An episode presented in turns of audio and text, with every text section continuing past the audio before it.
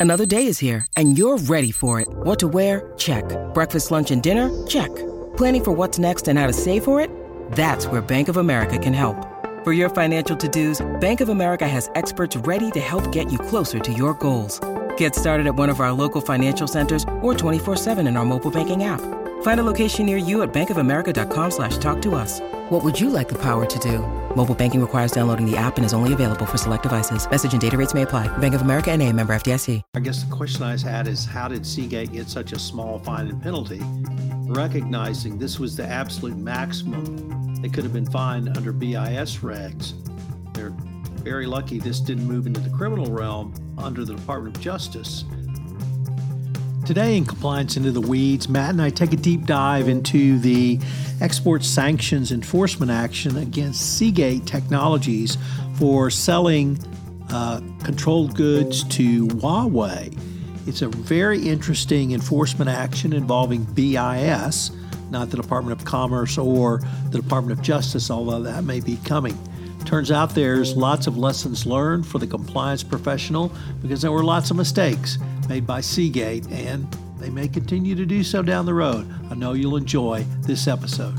The award winning Compliance Into the Weeds is a production of the Compliance Podcast Network. First, quick message from our sponsor.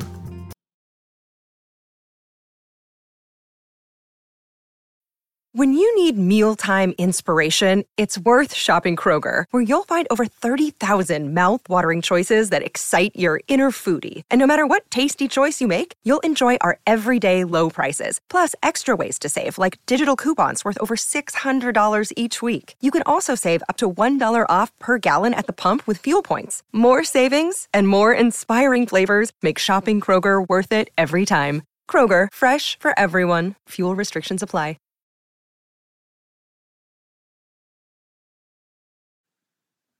Hello, everyone. Tom Fox back again with Matt Kelly for another episode of the award winning Compliance Into the Weeds. Welcome back, Matt.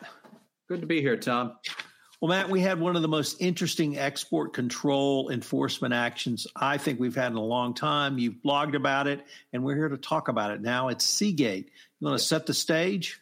Sure. So, this sanction was handed down last week. Seagate Technology Corporation is nominally headquartered in Ireland, although it has operations all over the world, including in the United States and Singapore, which are the two jurisdictions we will start talking about momentarily. Seagate makes components for computer hard drives. And the Bureau of Industry and Security, BIS, which is a subsidiary of the Commerce Department, last week BIS fined Seagate $300 million for selling, exporting components for hard drives to Huawei Technologies, which is the big telecom giant in China, which is under sanctions in the United States and several other countries because people basically just do not trust Huawei, that they believe there is evidence.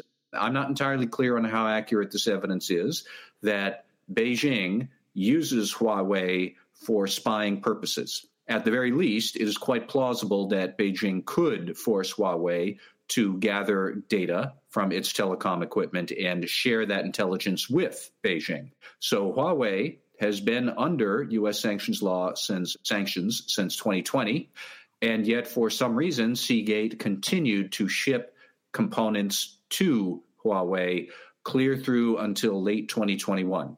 So we wind up with a $300 million fine for that, which is the largest fine that BIS has ever imposed. And I think it's striking because just earlier this year, we were talking about how the U.S. Justice Department was saying that sanctions is going to be the new FCPA risk. And lo and behold, here we are now with a big sanctions compliance case. This is a significant deal for BIS. And I think there's a couple of good lessons there for compliance officers generally. So I'm not even sure where to start, Matt, because you end by, I think, correctly noting or at least comparing and contrasting this case to Microsoft. So maybe we could start there. And if I could ask, uh, we talked about Microsoft in our prior podcast, but what did you see as the major differences between Microsoft's approach and Seagate's approach? That Microsoft had one, and I'm not entirely clear what Seagate had here.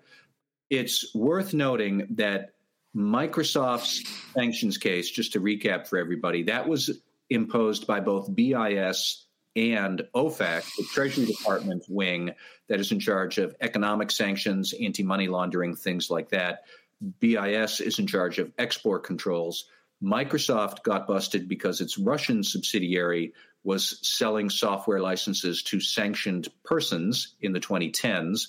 All of this preceded Russia's invasion of Ukraine. So the Microsoft activities, they were happening in the 2010s up till 2019 when Microsoft then apparently discovered it through an audit that it had a problem. It reached out to OFAC and BIS, worked with them very well and received a $3.3 million fine for, I think it was about $12 million worth of software licenses sold through the Russian subsidiary. Huawei and Seagate, that arrangement was more that Huawei was put under U.S. sanctions rules in August of 2020. Almost immediately thereafter, Seagate's two top competitors said, We're out we're not doing any business with Huawei anymore because they're sanctioned.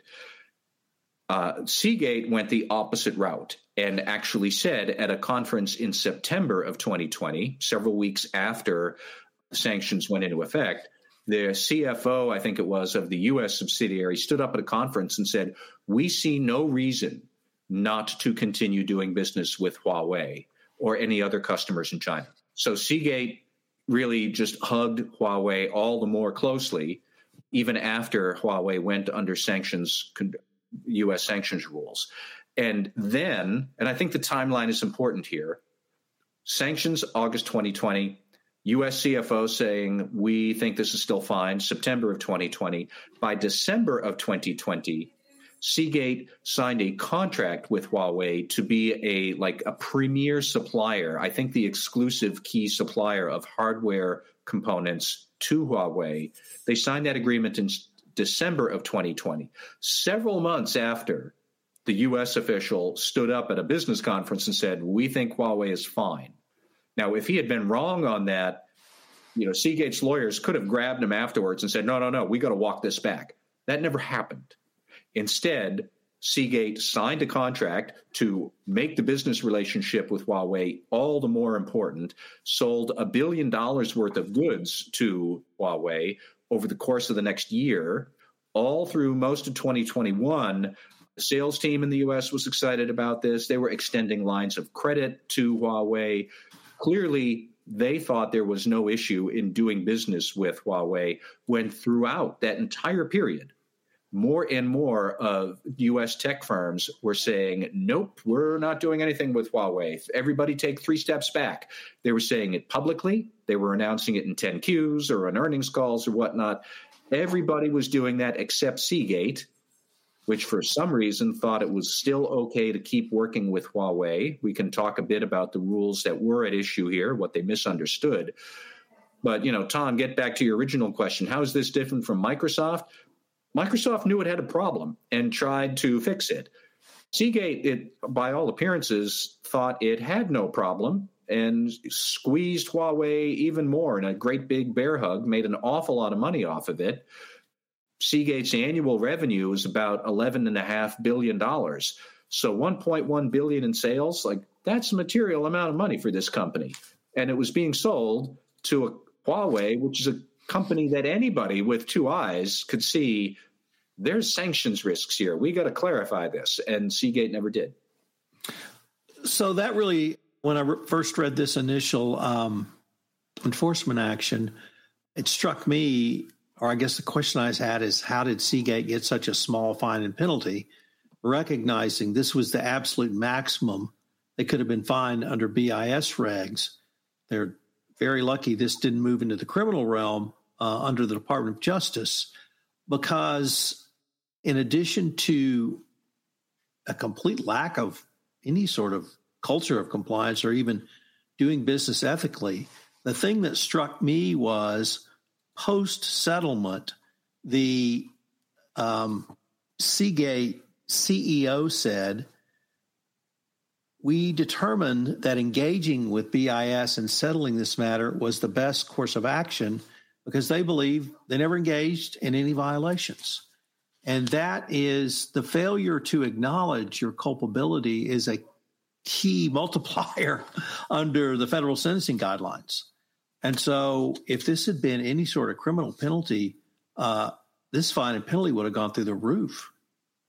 Well, Tom, I think you know we should just clarify for the moment. I'm not clear that there isn't any criminal liability here. We know as of right now the Justice Department hasn't weighed in on this, but I don't know for a fact that the department has you know given them a declination to prosecute or anything. But there are some pretty ugly looking facts here. And you know, while we're on the subject of what the company else has agreed to, in addition to the fine, they are under a five year sort of, kind of, sort of DPA, not really a DPA, but they have to go through three audits of their sanctions compliance program over the course of the next five years. The first audit will be done by an independent compliance consultant who will review and inspect Seagate's export compliance program. The next two audits of it will then be done, I guess, by the internal audit function within Seagate. Those three audits in total must be done over the next five years. It's not clear to me what would happen if there are future violations here, but I mean, it seems quite it's not a good look. Some of the evidence, I'll put it that way, that has come out with the BIS settlement that the U.S. sales team was saying this is a great deal.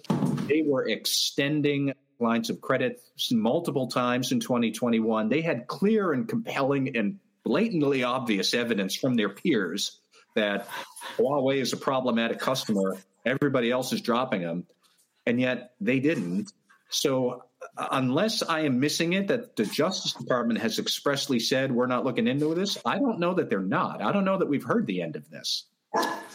Well, I don't think we could we could say there's an, a DPA because I didn't see any of the language. Clearly, no CCO, export control, or other certification required. Uh, the I don't know why BIS would trust uh, Seagate to do audits even after an initial independent compliance consultant. Uh, it just seemed to me they got off very, very lightly, although they still don't think they've done anything wrong. Um, and then the other point I wanted to explore, we don't get to talk about this very often, that you raised in your blog. Uh, one of the things that the DOJ talks about in an effective compliance program is you look to your left and look to your right and see what your neighbor's doing. And if your neighbor has gotten into trouble, um, perhaps you need to look at your sales function or compliance function. But here, it really has a different spin, and you said it you know, two of the major suppliers to Huawei ran away, and Seagate embraced them. And so they clearly weren't looking to see what the competitors are doing, except as perhaps see a business opportunity. I think that is a point that is worth exploring here. Yeah, you know, so I'm sure it, as devotees of uh, the effective guidelines from the Justice Department, yeah, the department says look to your left, look to your right, see what other people are doing, what they're getting in trouble for, incorporate those lessons learned into your risk assessment. I would say that that process can work in reverse as well. Look to your left, look to your right. If your neighbors are boarding up their windows, that probably means there is a hurricane coming, and you should do the same. And that is really the metaphor that would work here because, look, the department has said sanctions is the new FCPA. I think as soon as your major competitors and then minor competitors further down the street, they're all boarding up their windows, they're all running them from Huawei. Like, read the room or read the street and you know see that everybody else is doing this. We should probably do this too. Um, and they didn't at Seagate for reasons that remain unclear to me. But that would probably be one crossover application from criminal enforcement of compliance to very specific sanctions compliance look at what is happening in your industry look at what you look at what is happening to your peers look at what your peers are doing. And then if you see commonalities do those things. And that is not what seagate did. And here we are. So in terms of any action going forward i, I guess i had not thought this could be criminal at this this point uh, because of the BIS settlement.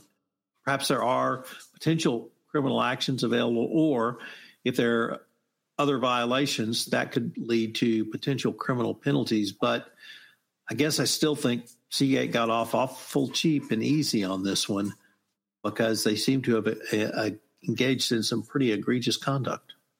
You know, Tom, there was one other important point I wanted to bring up that I, we've talked about this with sanctions issues before. You know, the OFAC in particular is fond of saying sanctions is hard and companies can misunderstand this.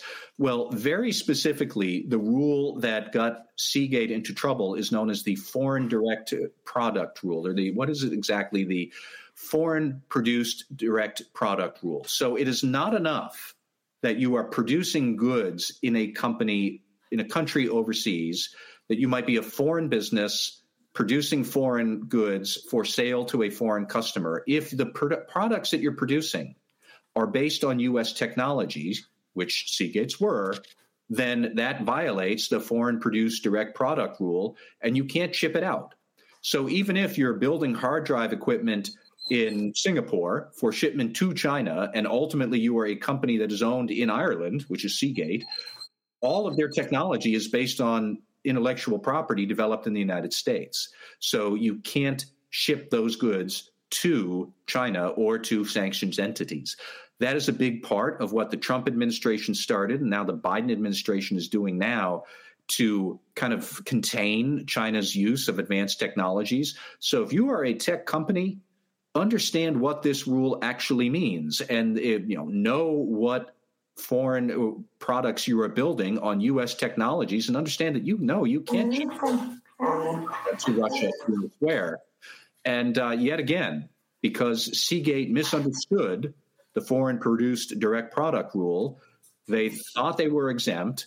Apparently, they didn't bother to confirm whether we are or aren't exempt with Huawei. They totally misread that situation, and they wound up with a big mess on their hands. And I mean, I wonder if the Securities and Exchange Commission might take some sort of enforcement action here for improper disclosure.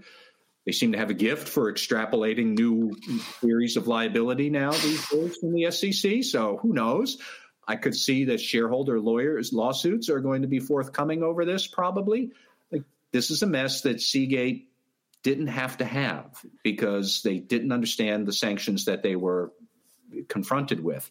And Seagate is not a small company. It's not unsophisticated. And they got this wrong still. So if it can happen to them, it can happen to a lot of other companies.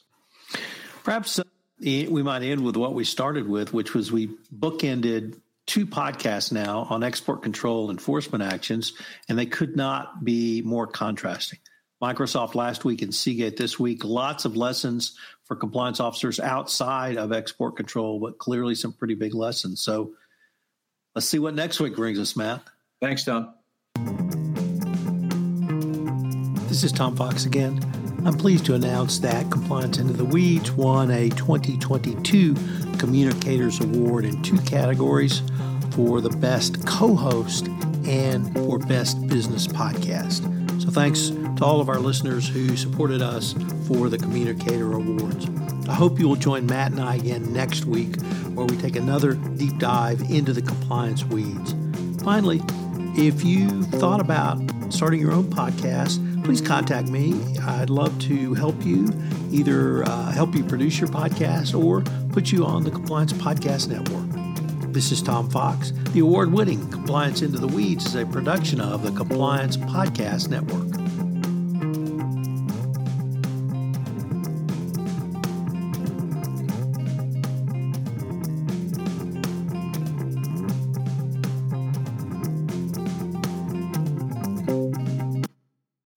Podcast is a part of the C Suite Radio Network.